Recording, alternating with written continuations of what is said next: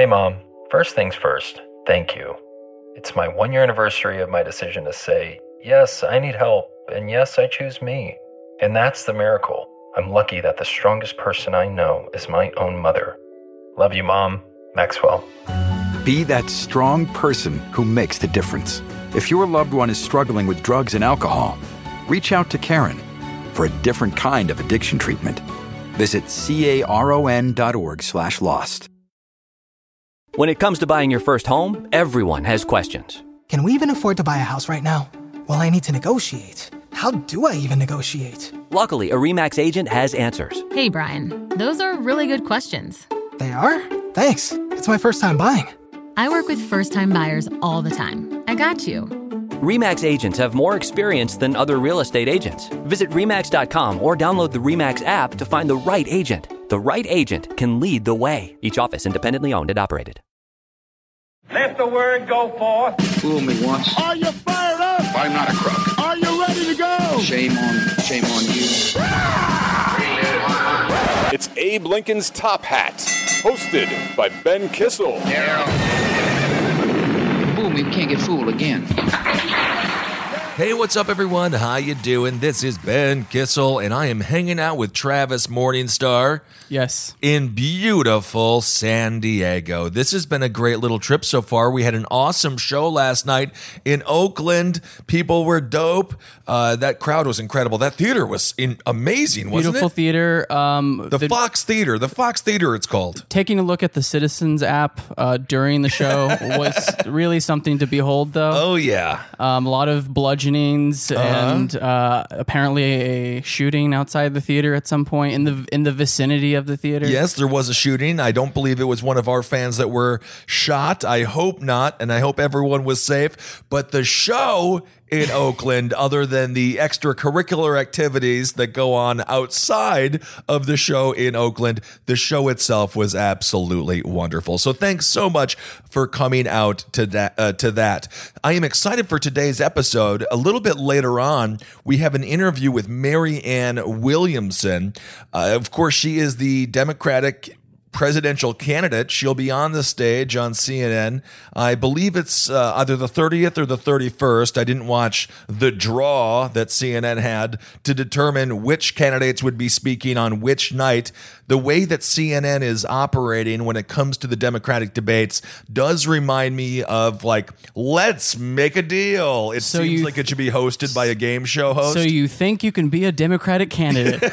It is, like, so reality show-esque. It's like one of these people, they're going to get a rose. They're going to love it. Uh, so anyway, Marianne Williamson, she's been in the news recently because she had some uh, she had to clear some things up regarding her being a so-called anti-vaxxer. She talks about that. She says she is not. She is not an anti-vaxxer. She says she believes in science. And I think Travis will back me up on this yeah. uh, for the critics of her. And obviously, uh, when it comes to should she be president or not, that's a conversation we're having right now as an American people. But I was pleasantly surprised. Yeah, she's been she's been sort of portrayed as this caricature of the uh, Sonoma Son- Valley mom, Sonoma yeah. mom, the, or like even a Sedona psychic. Yes. I would even go to say. Yes. Uh, but yeah, in this interview, she I really thought she sounded very self-aware. Yeah, and uh, she knows exactly uh, what people think of her, and totally. Also she isn't. She's trying to sort of respond to that in the most sensible, sort of clear-headed way. And she's, she's yeah. and honestly, she's responding with it, sp- responding with compassion and understanding, which is all a, a very strange thing for someone to do when Especially they're, when now. they're being uh, sort of attacked in a public arena like this. Absolutely. So stay tuned for that interview. Uh, I think at the very least, you will be surprised, perhaps impressed by Marianne Williamson. So I am excited that we were able to get her on the show. But before we get to that, we have a few things to talk about. Obviously, this week has been just uh, truly awful for the American psyche, specifically when it comes down to race relations. We're going to talk about Donald Trump's send them back tweet regarding the group of four freshman congresswomen.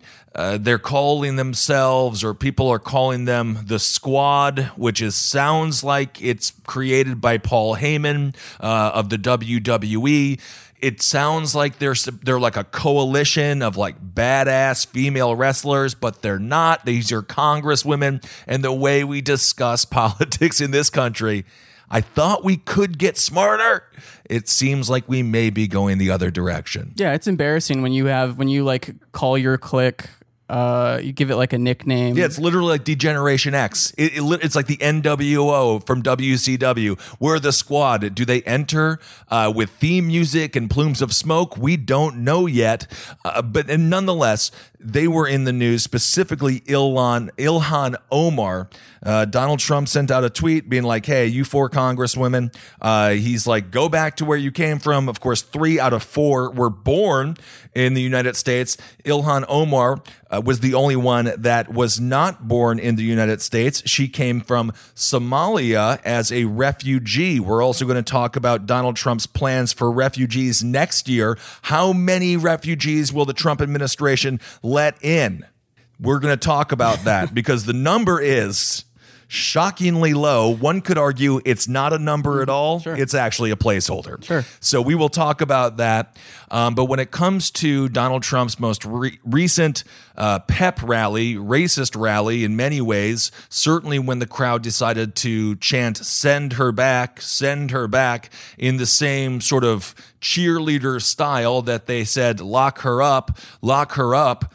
It should have sent chills down everyone's spine, uh, but of course, Donald Trump, the chill that was sent down his spine was actually a bit warmer uh, than his usual temperature, which is pure and utter cold. So what happened here is Donald Trump psychologically, politically fracturing our country.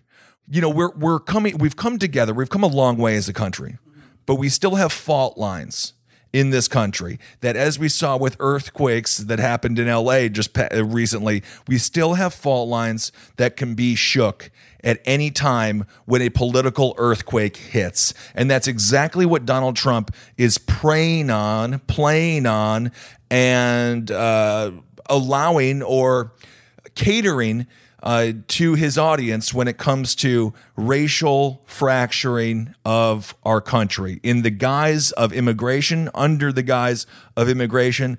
In reality, this is simple one oh one race bait politics. Say what you want about Donald Trump, but this is one thing he's very good at.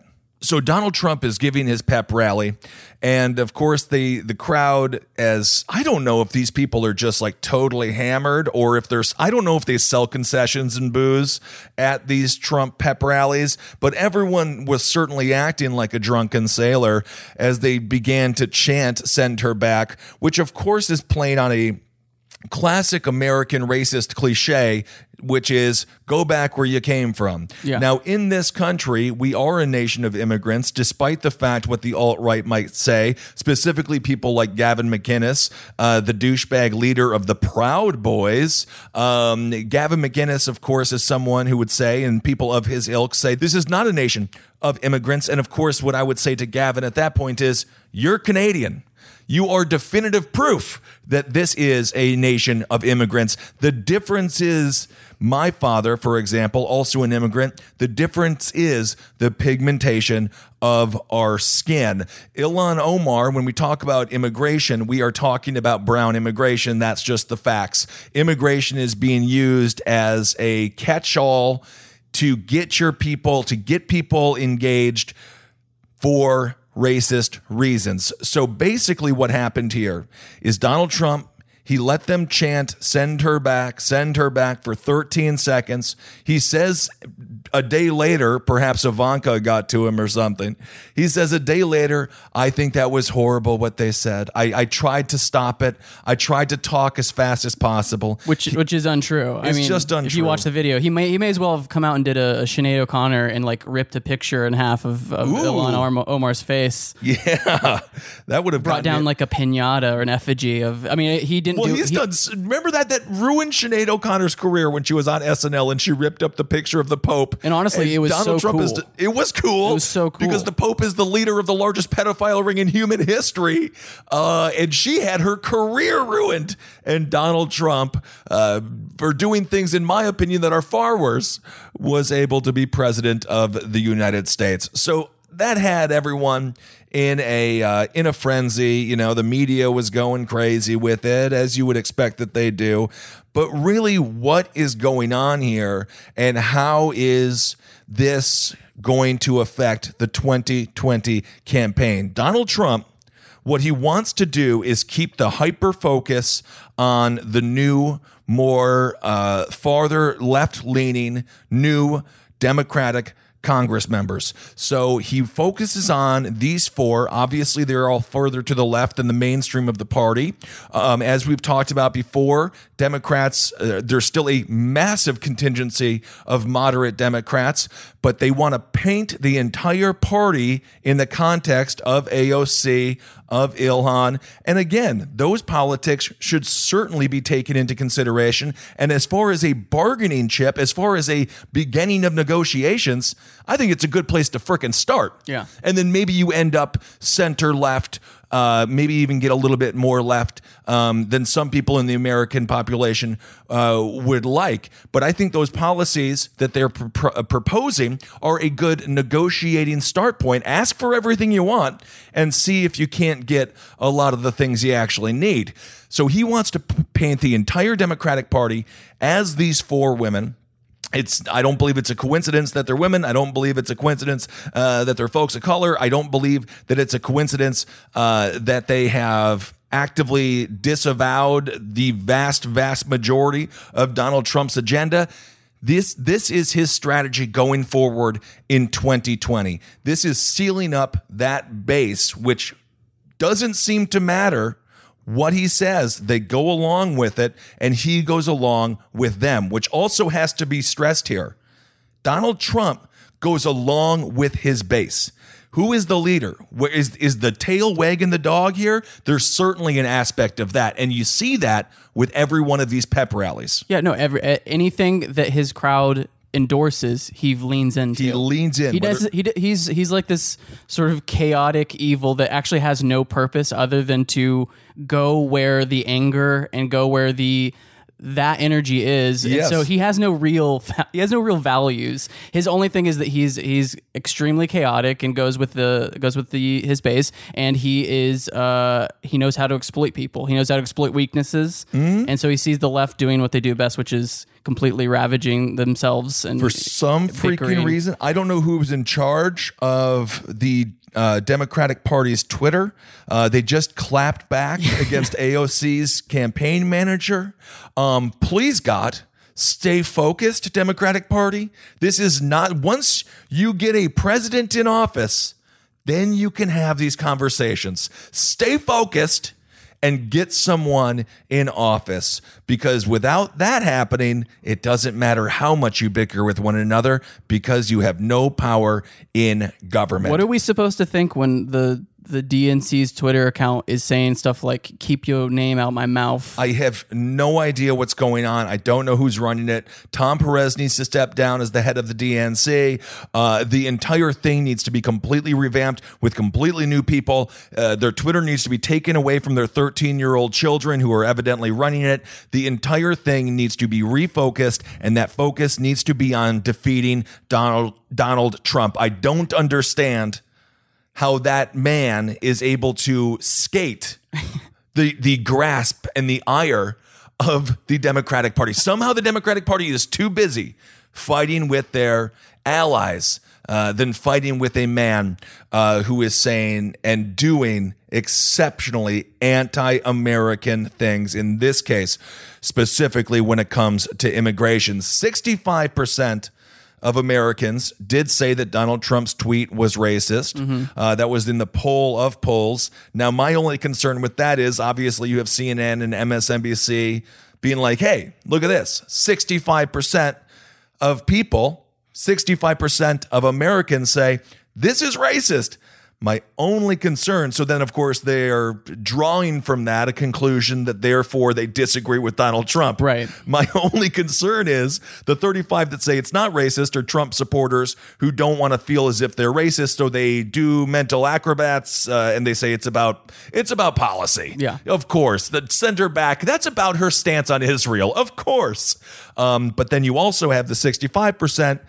I wouldn't be surprised if twenty percent of that sixty-five percent said, yeah, it's racist. He's, That's yeah. why I like it. Yeah, it's racist with a giant grin on their face. Exactly. So to infer that somehow that means that Donald Trump is losing this debate, I would think is a little bit of a miscalculation, because in today's America, being called racist, being racist has now been so normalized that people wear it as a badge of honor. C N N had uh, Richard Spencer on as a white nationalist correspondent recently. Of, of course. Why wouldn't you have Richard Spencer on? We're sort of just like, unbelievable. That's, that's just uh, another... Another uh, opinion to count. So that is what's going on in the verbal dispute, which obviously is extremely valid and extremely important. But let's go on a little bit and talk about how Donald Trump's uh, extreme, extreme views on immigration, George Wallace-esque extreme views on immigration, is actually going to affect people seeking asylum in this country. And again, we are a nation of immigrants. We are supposed to be a beacon for those who are fleeing war-torn countries. We're supposed to be a beacon of hope for the world. And Donald Trump has certainly um, put a put a damper, or turned the lights down, or put some water on the flame of the Statue of Liberty. Stephen Miller. So Stephen Miller... He is going to be in Donald Trump's ear. Yes, that's Stephen Miller, the big-headed man that looks as if he's from... Uh, remember the show on M T V called The Brain?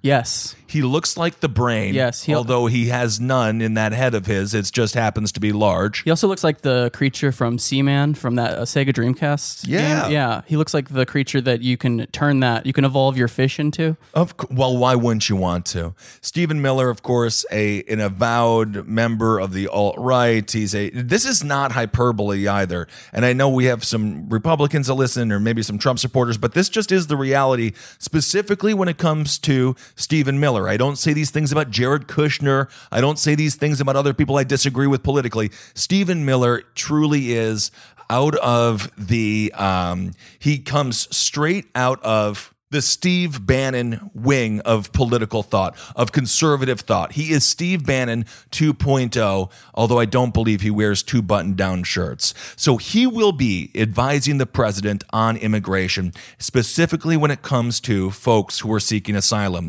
So Homeland Security Department officials, they have flo- floated the idea of setting the level of folks who can come here seeking asylum anywhere from three thousand to ten thousand people. That is, again, not the crazy liberal Homeland Security Department. This is H S D here, which in no possible world is some open borders, free love, you know, hippie Birkenstocks, listening to Fish organization. Right. Their conservative assessment says three thousand to ten thousand people should be allowed to seek asylum in this country next year. Stephen Miller has floated a bit of a different idea, saying that we should have zero. Literally the number, which is not a number, is zero.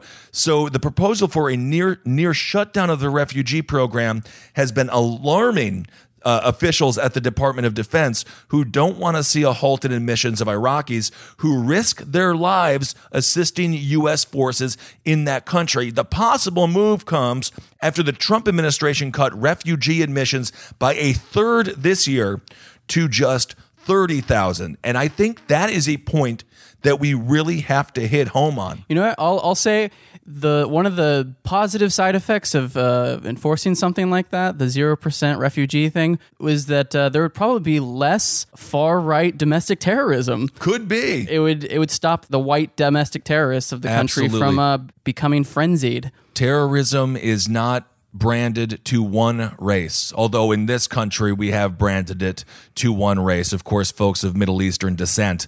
But white domestic terrorism, you look at all these mass shootings that are going on on a regular basis, My God, it is absolutely disturbing. And frankly, as a society, the fact that's not a political wedge issue is slightly shocking. Yeah, we have like a secret white nationalist jihad going on across the country. People, I mean, I know, so I I spoke with one man in a bar who was too conservative for Trump. He said he didn't support Donald Trump because he wasn't conservative enough. So there are sections, there are militias in this country that really are uh, dangerous in many, many ways.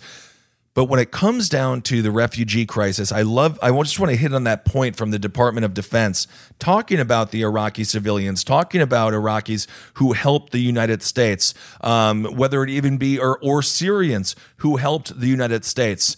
Uh, we have so many people across the country, Afghanis who helped the United States. We have so many people across the world that have helped us in our wars in the Middle East, and the idea that the U S would say, I'm sorry, we're closed, we don't welcome you here. What is the incentive for those people to continue to help the United States and to feel as if anyone has their back? They're totally damned if they do, damned if they don't. And when we talk about this refugee crisis, when we talk about this immigrant crisis, it is not black and white. There are people who desperately need to seek asylum. Many of those people, well-educated individuals, many of them in Iran. There's a brain drain going on right now. There has been ever since the Shah was replaced. A brain drain happened in Syria. A brain drain happened in Iraq. And of course, by that, I mean the professors, the scientists, the doctors. They were like, we're getting the hell out of here. And we have an option to take them in this country or have them go someplace else and have their skills utilized by different governments and helping uh, to help their to help their society. So this idea, this binary thinking when it comes to immigration is extremely wrong-headed. It's straight up bad economic policy, not to mention insanely, completely, and utterly inhumane. So just want to talk about that in the context of Ilhan Omar. Of course, that story I did not see at all on M S N B C or C N N, and certainly did not see on Fox News, as they desperately attempt to make it seem like send her back is just normal American political chatter. Is this racist? Is this? They're asking a lot of questions. That, that's what Fox does. That's what Fox does. Getting from point A to point B means spending more time waiting than moving. If you're sick of waiting to get where you're going, let Boosted give you a lift. Boosted's vehicle-grade electric skateboards and scooters are the modern solution for your transportation woes. With a twenty-two mile range and max speeds of twenty-four miles per hour, Boosted is perfect for both running to the store and traveling across town. Designed to provide a luxurious experience, it's no wonder that Boosted was one of Time Magazine's best inventions of two thousand eighteen. With five options to pick from, including their new scooter, the Boosted Rev, there's a personal electric vehicle that's tailor-made for you. Starting at sixty-one dollars a month with financing, there's no better time to change how you move than now. Right now, Boosted is offering our listeners seventy-five dollars off the first purchase of an electric vehicle when you use the code TOPHAT at checkout. Go to boosted boards dot com and use the code TOPHAT at checkout to get seventy-five dollars off your vehicle. That's boosted boards dot com, promo code TOPHAT at checkout for seventy-five dollars off. If you're a business owner, you know your time is precious. Here at the Last Podcast Network, we're always looking for ways to make things easier and save time and money. That's why instead of wasting time waiting in traffic, parking, and lugging all of our merch packages and business mail to the post office, we use stamps dot com. stamps dot com brings all the amazing services of the U S Post Office right to your computer. Whether you're a small office sending invoices, an online seller shipping out products, or even a warehouse sending thousands of packages a day, stamps dot com can handle all of it with ease. Simply use your computer to print official U S postage twenty-four seven for any letter, any package, any class of mail, anywhere you want to send. Once your mail is ready, just hand it to your mail carrier or drop it in a mailbox. It's that simple. With Stamps dot com, you get five cents off every first-class stamp and up to forty percent off priority mail. Not to mention, it's a fraction of the cost of those expensive postage meters. Stamps dot com is a no-brainer, saving you time and money. It's no wonder over seven hundred thousand small businesses like us already use Stamps dot com. Right now, our listeners get a special offer that includes a four-week trial plus free postage and a digital scale without any long-term commitment. Just go to Stamps dot com, click on the microphone at the top of the homepage, and type in Top Hat. That's Stamps dot com. Enter Top Hat. I also want to talk about this situation happening in Pennsylvania. We've spoken about voting machines extensively. Of course, uh, we've had Doctor Robert Fitrakis on, um, talking about Diebold, talking about these companies that own the voting machines. There is a watchdog group uh, in Pennsylvania, or multiple watchgo- watchdog groups, rather, in Pennsylvania, and they want to examine the election's voting machines. And of course, Pennsylvania, a pretty frickin' crucial state when it comes to to deciding the next president of the United States. So these watchdog groups are Citizens for Better Elections, Free Speech for People, Protect Our Vote Philly, and the National Election Defense Coalition. They filed a petition this past week requesting acting Secretary of State Kathy Buchvar examined the Express Vote X L. I love the way that we have to make our voting machines sound sad. Like, it's the Express Vote, extra large. Is it extra large? I don't. I didn't remember them being large or small or extra large. I don't know why, as a country, we always have to be like, it's big. Does it have a jacuzzi in the voting booth? No idea. Yeah, bring your floaties. Come and vote. It's the only jacuzzi jacuzzi voting machine out. So the groups are apparently asking the, the secretary to re-examine, quote, issue a report relating to the functionality of the system. So we will keep you up to date on that, um, because, again, we talk about Russia all the frickin' time. And when it comes to our voting machines, I am highly, highly skeptical. Of course, you have what happened in two thousand four, potentially, where John Kerry had his win flipped Uh, in Ohio, giving the win to George W. Bush. Obviously, you know, there are a lot of people that say that's just conspiracy theory, but it did. What did happen, what we know happened, was John Kerry was winning. They took the voting uh, machines down to a different state. Next thing you know, George W. Bush won the state. We need one hundred, one thousand. Dare I say one million? I'm going to go one billion.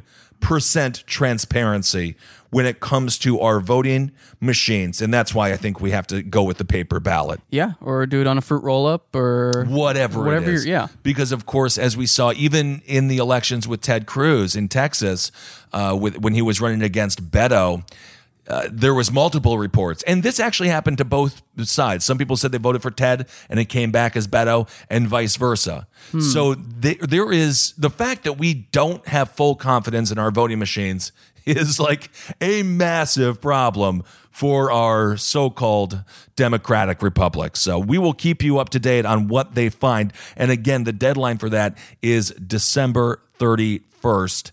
Um, Let's see, and I do want to get to this interview now sooner than later, but just one more thing. And I guess next week I'll talk about uh, Pete Buttigieg, what happened in Indiana, basically a a child in Indiana. He was a twenty-one-year-old. Uh, he ended up dying from diabetes because he was rationing rationing his insulin. Yeah. And, of course, when you hear rationing, wasn't that what was supposed to happen?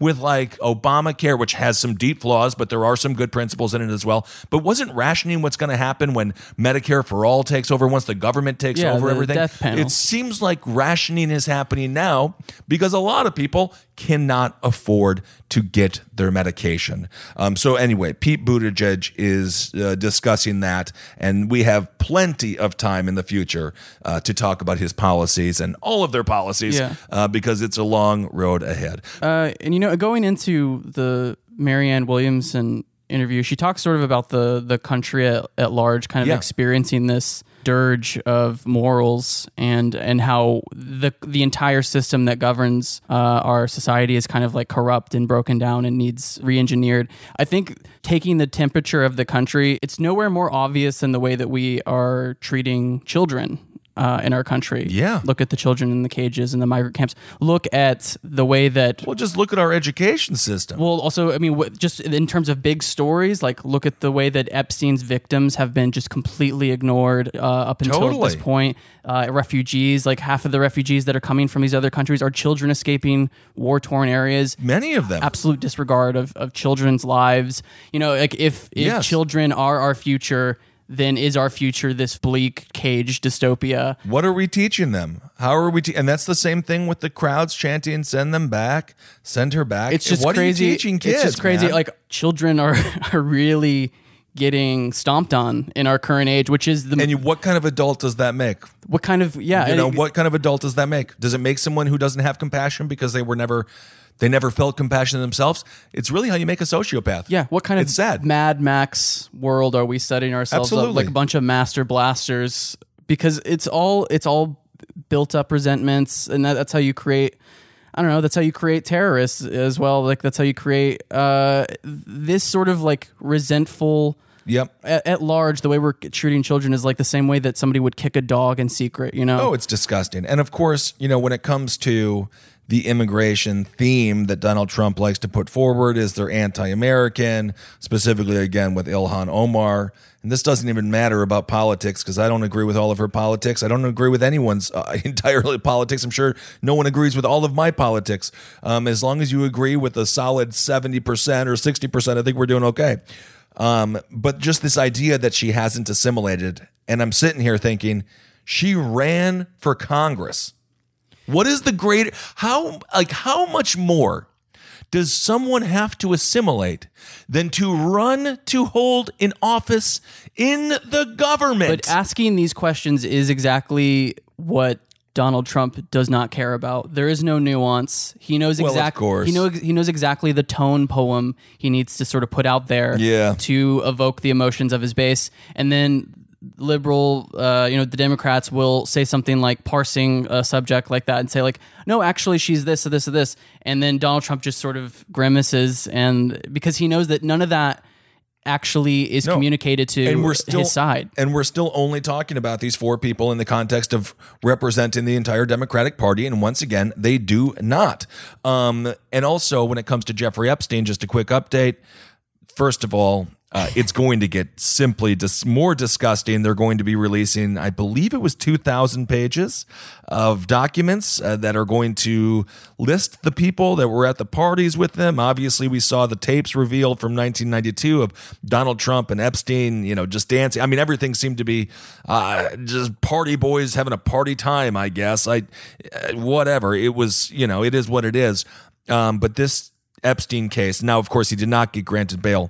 But this trial is going to, uh, we're going to turn over a rock, and we're going to see a lot of fucking slugs under there. Yeah, we're going to, well, it's kind of cool. It's like uh, in in uh, Dragon Ball Z, when you're basically like all the fights lead up to the bad guy fully expressing his power, like Frieza fully destroying a planet. So I, it, we're going to, we're about to see a, um, so a so-called billionaire flex his entire power. Mm.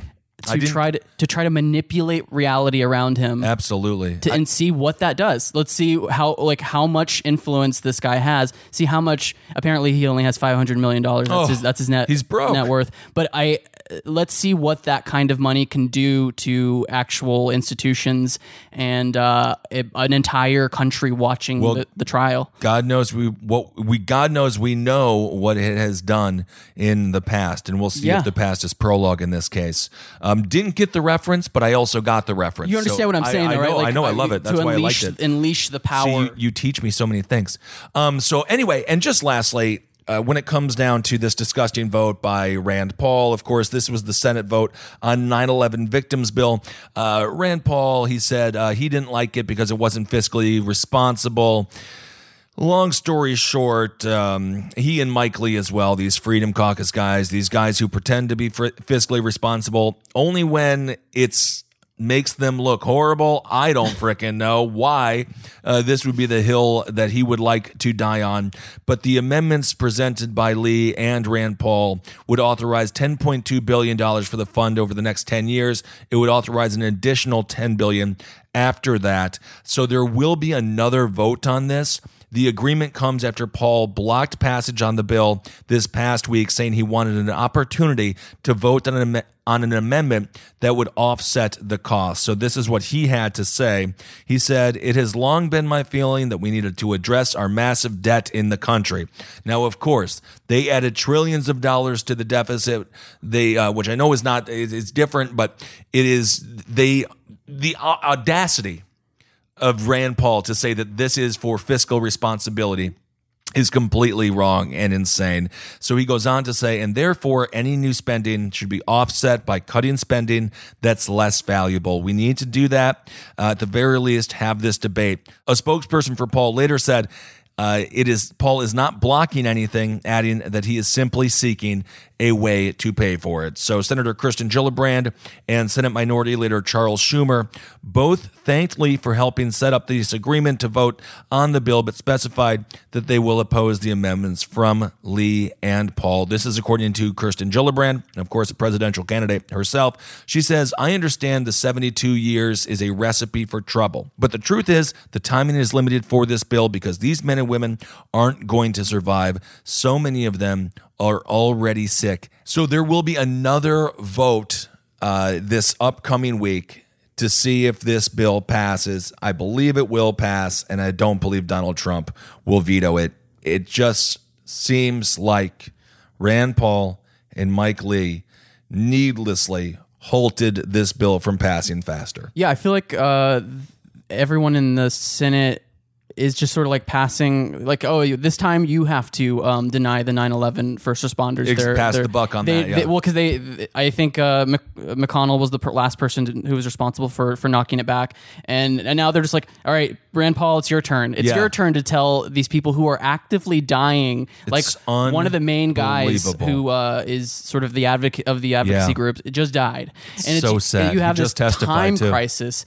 Um, And it's crazy. Uh, uh, the I, I was listening to some interview with... This should have happened. This should have happened September twelfth, two thousand one. Yeah. It should have immediately been like, anyone down there, they get healthcare for life. This guy, John Feel, who he works with Jon Stewart this uh, in this thing called the Feel Good organization. Okay. And they're they're the ones that advocate for uh, first responders getting their medical bills paid. And right. he said it's just, crazy he that said, needs an advocate. Isn't he said it? Just in the last year he has got he had to travel to Washington three hundred times to make to make uh, his case with a bunch of different people. Oh.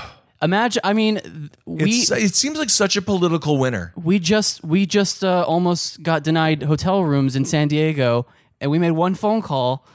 And it, we, we got, got our, we got our hotel, hotel rooms. rooms.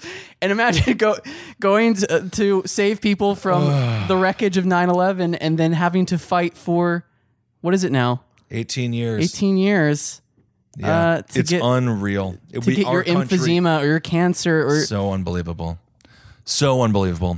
Anyway, uh, Jon Stewart, kudos to you. Hats off. That's why Jon Stewart is forever GOAT when it comes to political commentary and when it comes to political activism. Uh, the Daily Show was truly good yeah. when he was hosting it, and we also truly had...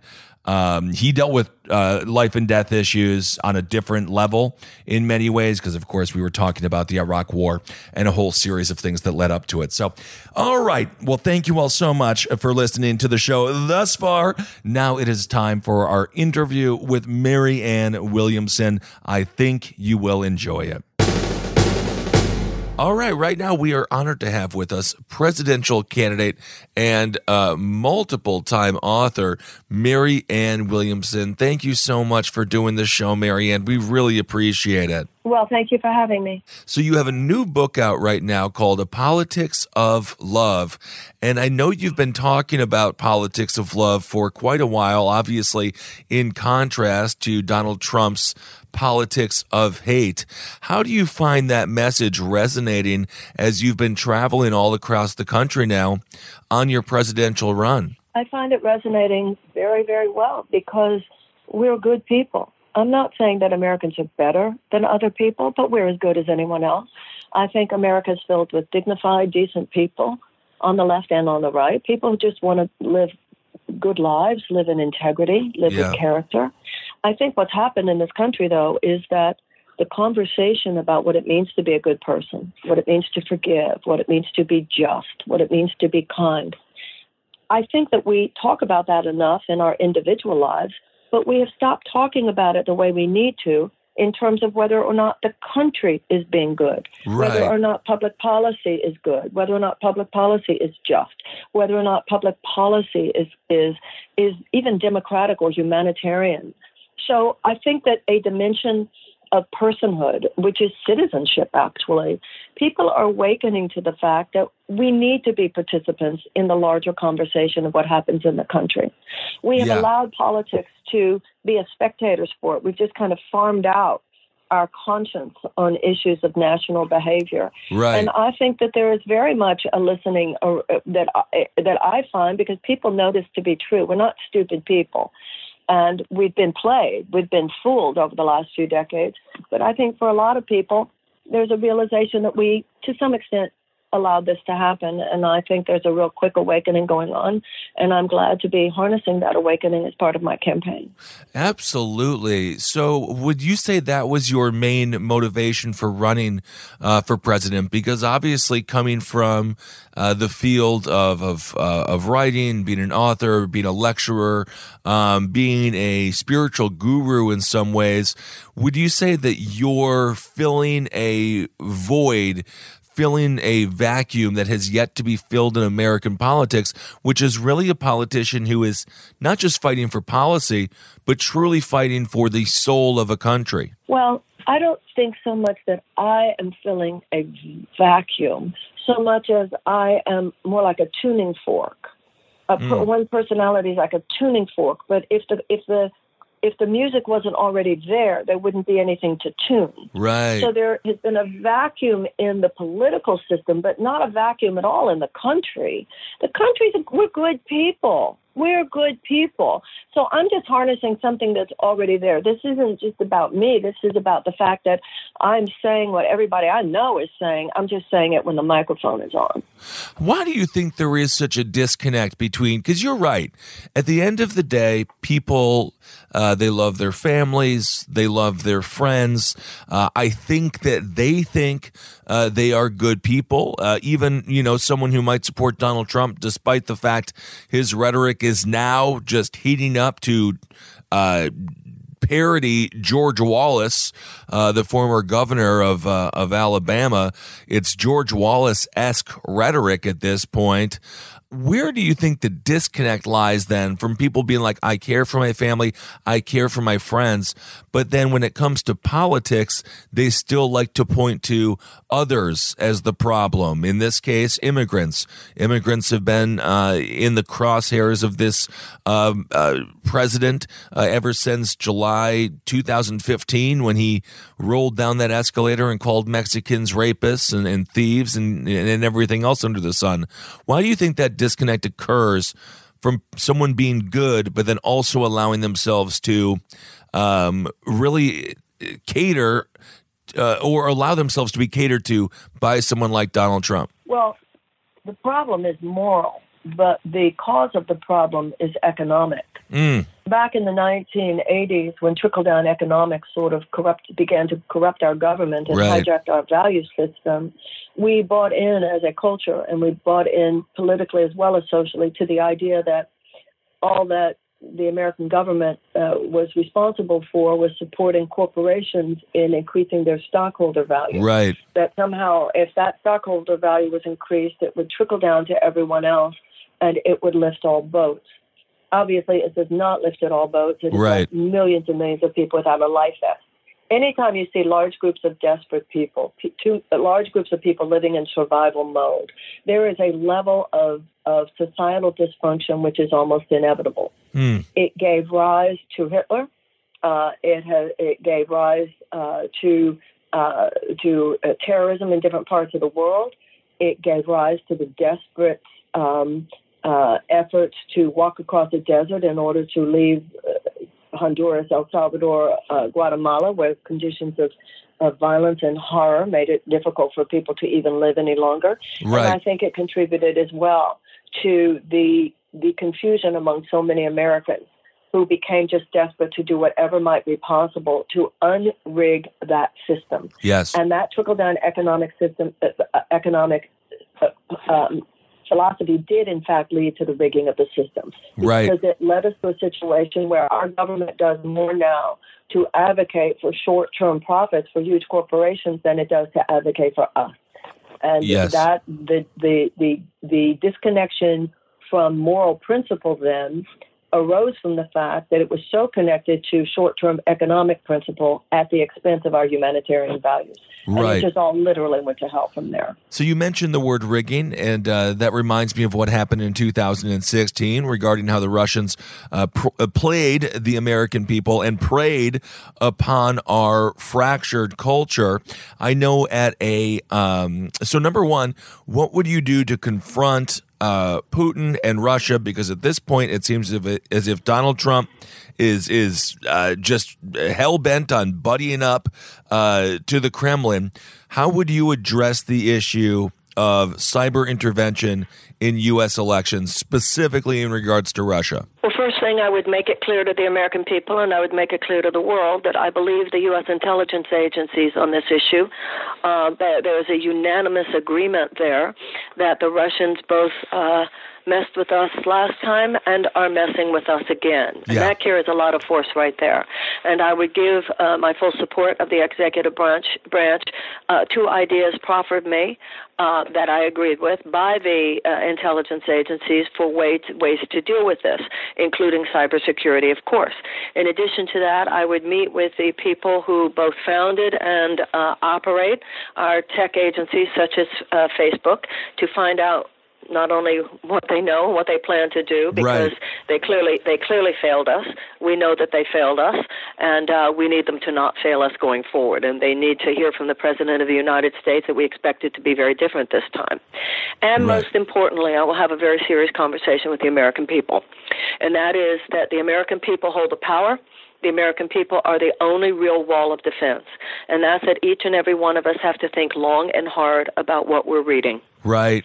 We have to to realize you cannot know who wrote it. You know, I'm going through something right now, which is uh, had me thinking this morning.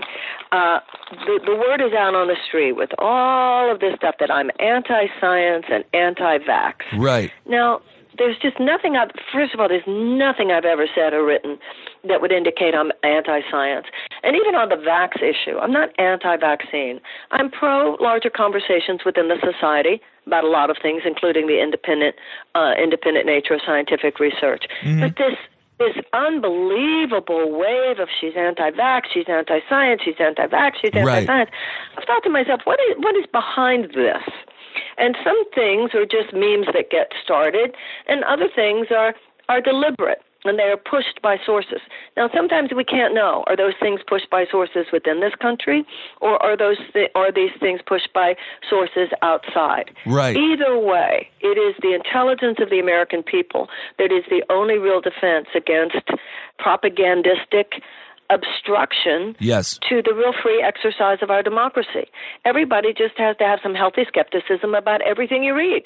Absolutely. And especially on the internet. You know, on one hand, it's it's it's good for democracy on one hand that the social media allows for a greater array of voices. That part is true, that yes. we don't have the kind of old-fashioned gatekeepers we used to have, particularly since, given the the corporate ownership of so much of those gatekeepers, we they themselves too often cannot be deeply trusted. But on the other hand, even the most crazy voices can get can have can have the same look of the same seriousness right. and meaning uh, of uh, outlook as does responsible journalism. So really, it comes down to American the American people. Being yeah. exercising our actual intelligence and, and knowing that you have to hear things straight from the candidate, you have to read your most responsible news sources, and truly, truly, when it comes to politics, not believe everything you hear. Well, I want to hit on what you were talking about regarding the intelligence of the American people and uh, hit on education here in one second.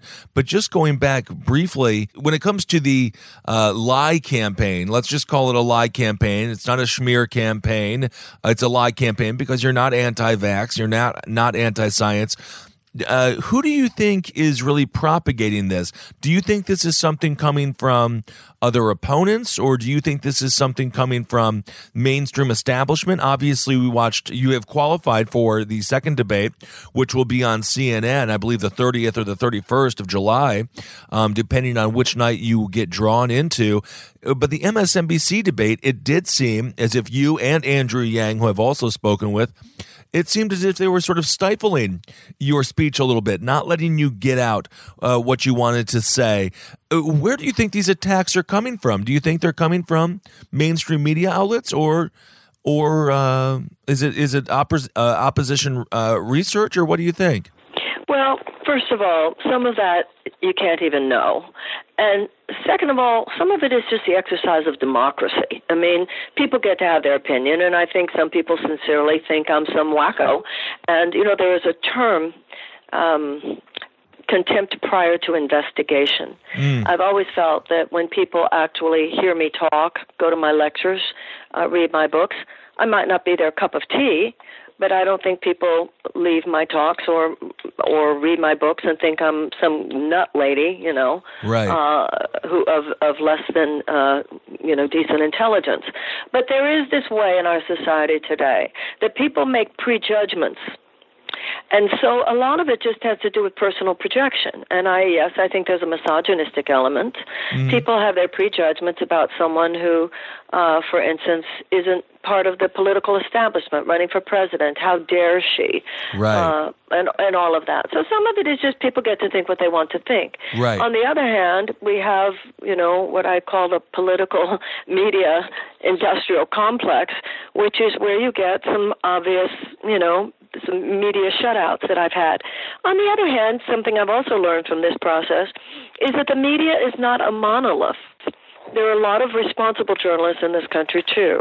Right. And I, and I have found that a lot of journalists uh, who I have wished had me on earlier, uh, at least when they do have me on, uh, are more than willing uh, to be pleasantly surprised when I don't fit their prejudgmental stereotypes of someone who's just speaking from a cloud or something. Absolutely. So I'm not a victim here, uh, and I'm not, and, I, and I'm not, I don't want to play it like I am or sound like I am. Uh, this is not like there's some big conspiracy. It's it's a it's a conspiratorial aspect of everyone's mind. We all do mm. it. We we all have an ego mind. We all have a judgmental mind, right. And that same kind of judgmentalism plays out collectively as plays out individually. But once again, it doesn't matter where it comes from. It doesn't matter if it comes from the United States. It doesn't come matter if it comes from Russia. It doesn't matter if it comes from um, from in- individuals on a certain level, because what matters deeply is that when people are awake and people are thinking and people are bothering to educate themselves and people are really using their own critical thought processes, then we know B S when we hear it. And that's that's what matters. I mean, that's, that's ultimately the, the only safety is that the American people think for themselves. And when you think for yourself, you go, oh, no, I don't think that quite sounds right. Oh. That's the ultimate, the only uh, answer to any of this. I know. It's a scary answer, but I agree. That's really uh, our best hope. So that really does yeah. play into education. And obviously in this country, we have fa- speaking of science, math, we have fallen so far behind in key areas of study, uh, critical thinking, as you were just talking about. What do we need to do in your mind to just overhaul, or if we have to overhaul, just to change our education system? It doesn't seem to be working too well from my perspective at this point. Well, we have eleven states in this country that do not even require um, half a year of civics, American history, or governance education, and wow. that is extremely dangerous. If as a child you don't learn what the Bill of Rights is, you don't know as an adult to be horrified when the Bill of Rights is under attack. So you have a lot of people, right. for instance, who in this country who have become very clear what the Second Amendment is, but they don't seem so clear about the First Amendment. They understand about right. the right to bear arms, but they they're not nearly as concerned about the uh, the right of free speech and the right the freedom of the press and the yeah. freedom of religion and the the right of assembly and the right of peaceful protest. I mean, we we need everybody to be educated about what this whole thing is about. Right. And I think I think the fact that the play uh, Hamilton has been so successful, to me that proves that people do want to know. Yeah. And and they they do care. And I, I feel right. that a very strong issue with all of this, as you saw in my C N N interview, is that there are far more decent, dignified, wonderful people in the United States than there are, you know, racists and bigots and homophobes and anti-Semites. The problem is that the racists and the bigots and the homophobes and the anti-Semites have become politically active over the last few years, and they've become strategized yes. and strategic, and they, they receive at least indirect support, uh, at least dog whistle support too often from n- nothing uh, less than the President of the United States. That is extremely, extremely dangerous. Absolutely. When hatred is shouting, it's not enough for love to whisper. And, and right. that's why I I hope that people feel about my campaign that it's an act of, of shouting out love from the rooftops. And it's not mysterious. What what does the politics of love do? It's it's not mysterious. You see a hungry child, you feed them. You see a child who's not educated, you educate them. You see a poor person who's struggling, working as hard as they can, but they're trapped by their circumstances, you help them. Right. You see a world which is too close to conflict, and you know that there are ways to reduce that, you wage peace. You open your heart. You welcome the other.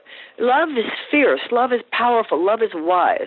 Love is nuts. You know, Martin Luther King said, power without love is reckless and abusive, and love without power is sentimental and and anemic. We need both. Well, it sounds to me as if it, that was almost a foreign policy speech in some ways regarding immigration and what we have to do uh, in these countries, uh, you know, Ecuador, all of these countries where people are fleeing, uh, hence leading to the crisis on the southern border. Um, you would, I would assume you would, you would uh, try to, well, actually, I don't know. Would you, how would you try to curb the flow from, uh, the people fleeing their countries that are in total disarray? Uh, how would you try to, to curb that? Would that be a financial solution or? Well, first of all, the, the issue should not be how to curb the flow, but how to respond to the flow. And some of some of the response to the flow that we need at this time is to open our hearts to these people who are seeking asylum right. from countries where the horror and the violence is so great yeah. that they're willing to even walk across a desert with small children mm. in order to find the possibility of peace. My own grandparents, uh, my own grandparents came here escaping pogroms in Russia, and nobody was asking how to curb the flow. Right. They, they met a country here that was, was, was welcoming them, and knowing that being open to the huddled masses yearning to breathe free was the whole point of this country. Now, yeah. when you talk about U S foreign policy in places like uh, Central America, this is the issue for Americans to understand. Mm-hmm. What we have been doing for the last forty years, and this is why I said to you earlier that the moral consequences come from an economic cause. Mm-hmm. We have in both international as well as domestic policy over the last forty years placed short-term profits for American corporate interests before advocacy for people and for democracy. Right. And that has been as true in Latin America as it has been anywhere in the world. The Dalai Lama said to me that the people of the world do not see the United States as a champion of democracy. Now, that's what you and I were brought up to think we were. Right. When I was brought up, I thought when politicians said that we were standing up for America's vital interests around the world, I thought that's what they meant, silly me. Mm-hmm. So you have, you know, huge oil companies, et cetera. Our government doing more to support oil companies being able to have contracts, uh, even at the expense of the rights of indigenous peoples and the land, the, right. the, the good of the land itself in places such as that. So there are ways definitely that we can address this with huge humanitarian support, and also the bolstering of the kind of, of, of democratic institutions in such countries as that. It's not going to happen immediately. It, it can't happen immediately. This stuff is so thick with corruption. Yeah. Uh, pretty much in every every aspect. But I do, uh, in a Williamson presidency, commit that our entire foreign policy will be based and guided by the idea, and this will be domestic policy as well as international policy, that the point of governmental policy should be to support in whatever way possible the capacity of people to thrive.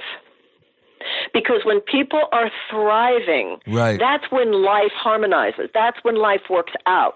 When people thrive, there mm-hmm. is less war. When right. people thrive, there is more creativity. When people thrive, there is more productivity. When people thrive, there is less tension. This is this is the evolutionary imperative.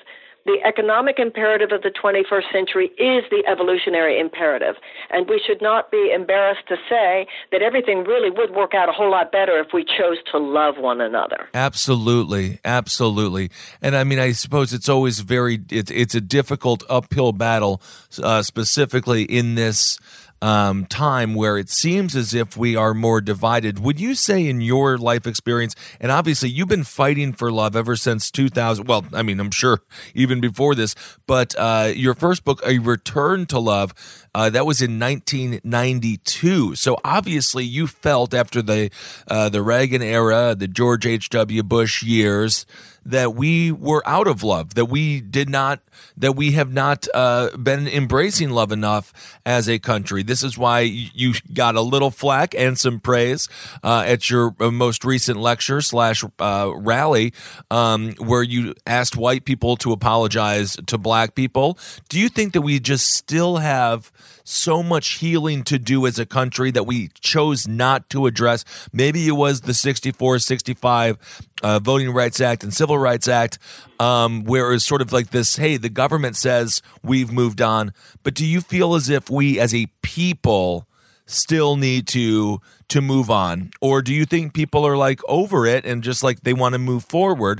And how do you how do you sort of balance those two things between focusing on the, the atrocities of the past and moving forward uh, as a country of one people? Well, when it comes to race, it's like any other relationship.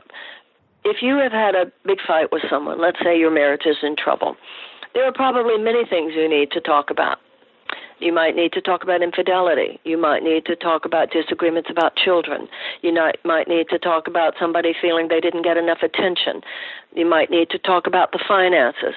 And when it comes to area, the area of race relations, it's similar. There are many different aspects.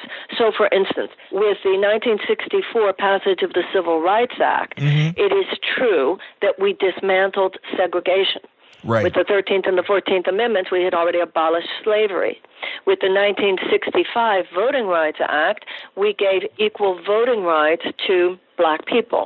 However, even that, since two thousand thirteen, the John Roberts-led Supreme Court has started chipping away at the Voting Rights Act, which is why we have all these voter suppression efforts now throughout the country.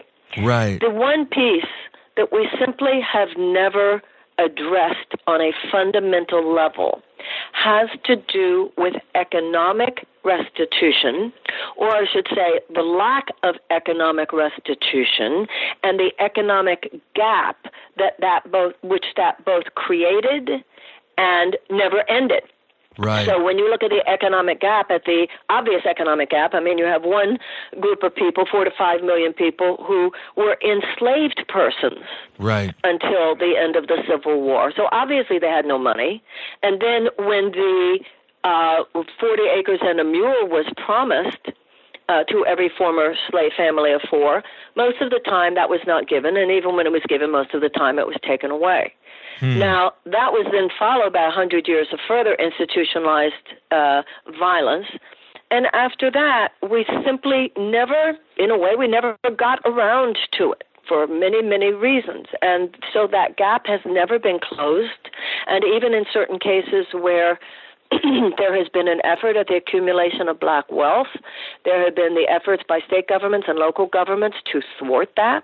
Right. In many ways, we're now moving backwards, sliding backwards with such things as mass incarceration and racial disparity and criminal sentencing. Now, I don't think from a historical perspective we have to go into, oh, it's never been so bad. No, it's been this bad. We had the Civil War in this country. Right. So it's not yeah. like it's not like it's never been so terrible. What what I think, though, is that we have never had a lack, and I think it's happening now, and I think my campaign is obviously part of this. It's not so much that we lack um, – it's not so much that the problem is so big. It's that the response to the problem is not yet big enough. Right. And that's why I'm running, because yes. we need to harness all the decency and the dignity and the love of people, a co- what Martin Luther King called a coalition of conscience. The issue in life, whether you're an individual or a collective, often is not what happened to you, but who you are in the space of what happened to you. Who do you choose to be in response to what happened to you? Right. And that's what I feel is happening right now. Hate is, like I said before, hate is very loud right now. The issue is, are you, you with your love going to whisper, or are you with your love going to stand up tall and proud and do something? Yeah. Well, I have to say, it's so nice to hear a candidate that is positive, um, as a, uh, uh, you know, just someone who I, I just realized nineteen ninety-two with um, the return to love. You know, you were talking about, you know, the, the politics of love, the spirituality of love. Uh, meanwhile, Donald Trump, who's now president, was was palling around with Jeffrey Epstein. It just seems as if you are the polar opposite of Donald Trump. And Um, I mean, I'm sure I would. I don't know if you have any thoughts on that. You know, it just seems as if people now with the Epstein thing, obviously it's so disgusting, going all the way up to Alex Acosta, Donald Trump, all these political leaders. Do you think it's time for a fundamental change in leadership culture, in the culture of people who have power, to say, you know what, just because we have power, we're not going to do these disgusting, predatory, um, uh, you know, just nasty uh, things because, oh, we can, we can get away with it. Do we need a total transition of culture when it comes to the people in power? Yes, and my campaign represents that. I have said often that I'm not prosecuting a case against Donald Trump. I'm prosecuting a case against the system that produced him. Yeah, absolutely. Uh, because what you just said is right. This, a lot of this very nefarious stuff was happening before Donald Trump even got here, and in that sense, he's a symptom. So um, the answer to your question is absolutely yes. We cannot have just incremental fixes and have that really repair this country on the ways that we need to repair. Um, yeah. If that's all we do, then even if we were able to white-knuckle it and beat Donald Trump somehow, then they, those forces would still be back in full force in twenty-two and in twenty-four. And so we need that kind of fundamental change. Yeah. Now, when you mentioned before that I'm the exact opposite of Donald Trump, that is the point. Right. You know, and I, I've had reporters say that, well, I say you're just the opposite of Donald Trump. And I said, yeah, you might want to think about that. You know, Donald Trump, Donald Trump is not just a politician. He's a phenomenon. And yes. you can't beat a, a he, he will not be beaten by an inside politics game. Right. Absolutely. He will be, be, the only way to beat a phenomenon is with another phenomenon. And the phenomenon that will beat Donald Trump is an uprising of consciousness among the American people. And speaking and inspiring and harnessing and articulating consciousness in a way that causes change within mainstream society is what I have done for thirty-five years. Thank you so much for being on the show. And I have to say, uh, this quote does sum, sum up what you've been saying perfectly. This is a quote actually from Robert Todd Carroll of the Skeptics Dic- Dictionary. This is what he writes about Marianne Williamson. He says, Williamson might be called Oprah's patron saint. She's all about love and healing, yin and yang, being wounded and using love and prayer to heal all wounds. And I have to say, um, we need healing now uh, more than any time I can remember in this country in my thirty-eight years of life. So thank you so much for presenting that as an option for the American people, and as and just giving yourself up to this political process, which I know can be a colossal pain in the butt, and people will lie and, and say what they want to say.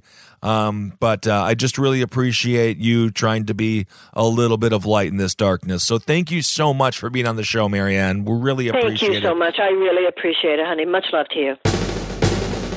Okay, there it was. That's Marianne. Uh, I I wasn't lying, was I? She was really she was wonderful. She's a wonderful person, and honestly, it was a it was a pain in the ass to set up the interview because we were traveling, she was traveling. So I do want to thank her and her team uh, for sticking with us. And we we actually had we had the call drop a couple of times, so a lot of other people would have just said, you know what, forget about it. And she stuck with us. So thank you so much for that, Marianne, and uh, you know, thank you for participating in our democratic process. And honestly, there is no, she's doing zero harm at all. Yeah. And I, all she's trying to do is the message of love. At this point, I'm like, you know what? Valid. It seems so common sense, the politics of love, and not, and not just sort of like uh, being a career politician or somebody who actively like absorbs the hatred of, yes. of boomer white guys. Absolutely. Like, it just seems so Don't forget the white women. And the, oh yes, the boomer white women. And, and, um, And uh, Diamond and Silk. I just got a tweet, by the way, that uh, Trump is actively trying to get ASAP Rocky out of prison in Sweden. Honestly, if he did that, I would have to approve. I, I which is strange. Would, I approve. I approve sometimes. You know, I approve sometimes. Um, my goodness. All right, everyone. Well, thank you so much for listening. We really appreciate you. We'll see everyone on the road here in the very near future. And don't forget my documentary, Hail Yourself, America. I'm going to go all around the country. I think we got a show in Milwaukee that I have some uh, details coming up. And I believe also in Minnesota, I have some details coming up on that. And I am excited to see everyone this Wednesday at Nighthawk Cinema. Uh, of course, that is July twenty-fourth at seven p.m. Super, super tiny showing. It's only fifty seats, um, but I'm just excited to show it for the first time, and then we'll go have some beers at Skinny Dennis, so we'll have a nice time. And uh, all right, everyone, thanks so much for listening. Hail yourselves. We'll talk to you soon. This show is made possible by listeners like you. Thanks to our ad sponsors. You can support our shows by supporting them. For more shows like the one you just listened to, go to last podcast network dot com.